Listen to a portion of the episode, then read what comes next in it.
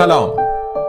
من سید ابراهیم تقوی هستم و این قسمت سفرم فصل دوم بیبلیوکسته.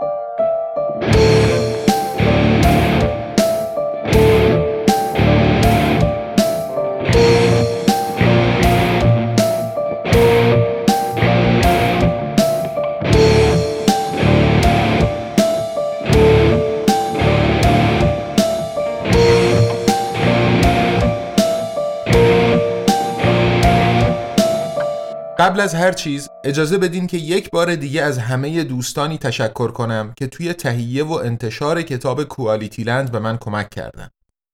همینطور می‌خوام از همه کسانی تشکر کنم که با نظرات، انتقادات و پیشنهاداتشون به ما لطف داشتن و ضمن اینکه امیدوارم کمی و کاستی های کار رو به بزرگی خودشون ببخشن بهشون قول میدم که همه تلاشمون رو برای رفع این کاستی ها و به کار بستن پیشنهادهاشون خواهیم کرد. و البته یه تشکر ویژه هم لازمه از همه اونهایی که کوالیتی لند و پادکست بیبلیوکست رو به دیگران معرفی کردن تا بیشتر و بیشتر شنیده بشه و امیدوارم در ادامه هم با ما همراه باشن و محصولات بعدی آزادنامگان هم رضایتشون رو جلب کنه. قبل از اینکه برم سراغ اصل موضوع این قسمت سفرم فصل دوم که همانا معرفی و رونمایی از کتاب بعدی آزادنامگان باشه چند تا نکته و خبر هست که باید خدمتتون عرض کنم. یکم موزیک لرد عرس بشنوین تا برگردم خدمتتون.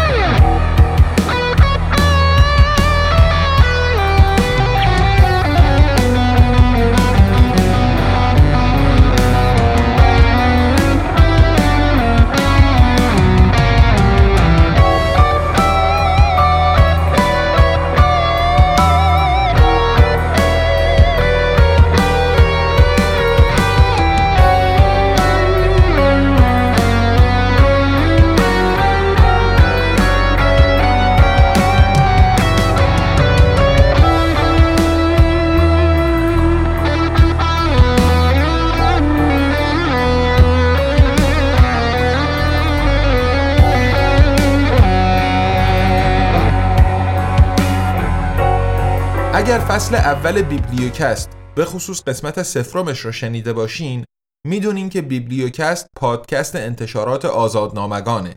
که من توی برلین تأسیسش کردم و کتابهای الکترونیک و صوتی رها از سانسور منتشر می‌کنه. از اونجا که برای مخاطبین داخل ایران که بخش اعظم جامعه فارسی زبان رو تشکیل میدن امکان دسترسی به پلتفرم های بین المللی برای خرید محصولات آزادنامگان وجود نداره کتاب ها در قالب این پادکست به رایگان در اختیار عموم قرار می‌گیره. شما می‌تونین بیبلیوکست رو نه فقط روی برنامه های مختلف پادگیر بشنوین که فهرستشون روی سایت www.azadnamagan.com قرار داره بلکه این امکان بدون استفاده از اپلیکیشن ها و مستقیما از روی سایت هم براتون فراهمه. بعضی از دوستان خواسته بودن که فایل پادکست برای دانلود مثلا توی کانال تلگرام آزادنامگان در اختیارشون قرار بگیره. اما از اونجا که قراردادهای حق ترجمه و انتشار و قوانین مالکیت معنوی به سراحت ما رو از این کار منع می‌کنن مجاز به این کار نیستیم و در نتیجه ازتون می‌خوایم که بیبلیوکست رو از همون مجاری یاد شده گوش بدیم. دوستان دیگری هم لطف رو در حق ما تمام کردن و ازمون پرسیدن که چطور می‌تونن از بیبلیوکست و آزادنامگان حمایت مالی بکنن.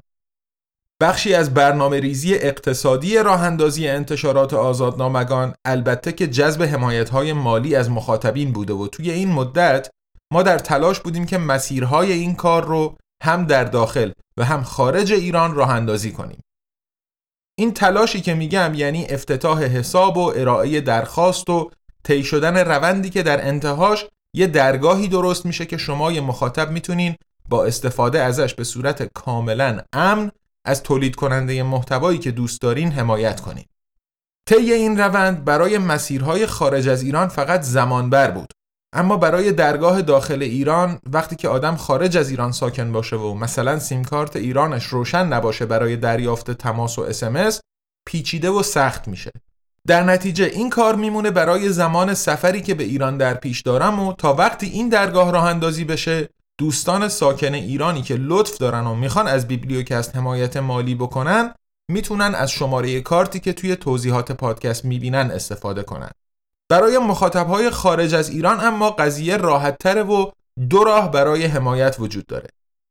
دوستان خارج از ایران می‌تونن از لینک PayPal ی که توی توضیحات پادکست قرار داده شده استفاده کنن برای حمایت از ما یا اینکه برای حمایت مرتب از آزادنامگان با هزینه ماهیانه یک یورو مشترک صفحه انتشارات توی پلتفرم SubscribeStar بشن که لینک اون هم در توضیحات پادکست و روی سایت قرار داره.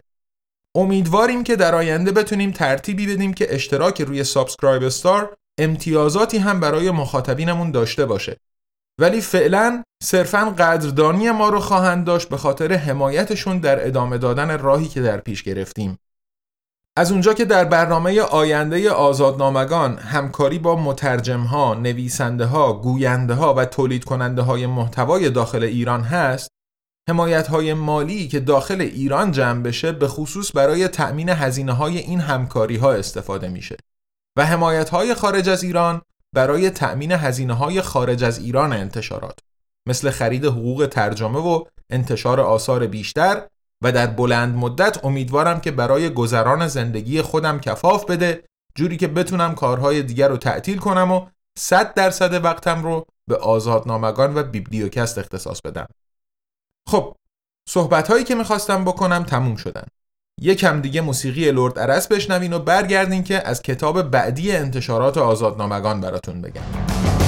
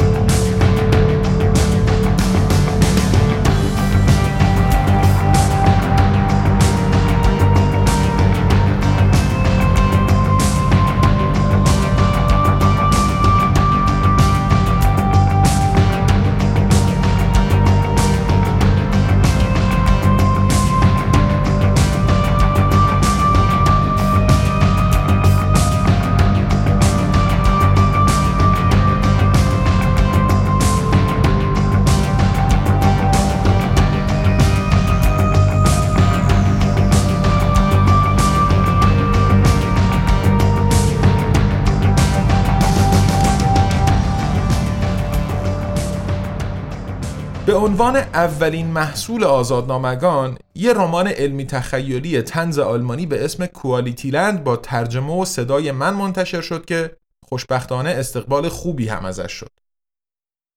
برای کار بعدی چند تا گزینه داستانی و غیر داستانی با همکاری دوستان مختلف توی برنامه بود که متاسفانه هنوز هیچ کدوم برای انتشار آماده نشدن.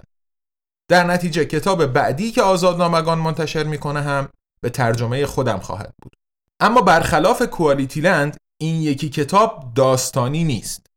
میشایل لودرس نویسنده 62 ساله آلمانی اهل برمن که تحصیلاتش توی رشته های ادبیات عربی، اسلام شناسی، علوم سیاسی و روزنامه نگاری اولی در دمشق و باقی در برلین بوده سالها فعالیت به عنوان خبرنگار و تحلیلگر مسائل خاورمیانه تو سابقش داره. البته از اونجا که تحلیل های لودرز تقریبا هیچ قرابتی با جریان اصلی رسانه‌ای در آلمان، اروپا و کلا در غرب نداره چیزی که وقتی کتابش رو بخونین یا بشنوین خودتون هم متوجه میشین کم پیش نمیاد که با واکنش های منفی مواجه بشه. مثلا سال 2017 وقتی که دانشگاه تریر ازش دعوت کرد تا به عنوان پروفسور میهمان سه تا سمینار ارائه بده انجمن دانشجویی دانشگاه تریر و همینطور انجمن آلمانی اسرائیلی تریر به این دعوت اعتراض کردند. لودرس همیشه منتقد سرسخت سیاست های آمریکا و ناتو به خصوص توی منطقه‌ای که تحولاتش حوزه تخصصیش حساب میشن یعنی منطقه غرب آسیا یا خاور میانه بوده و این مسئله رو میشه تو عناوین بعضی از کتابهاش هم تشخیص داد. مثلا سال 2015 کتابی درباره تحولات جنگ سوریه منتشر کرد به اسم آن کس که باد میکارد و دو سال بعد کتاب دیگه‌ای با عنوان آنان که طوفان میدروند.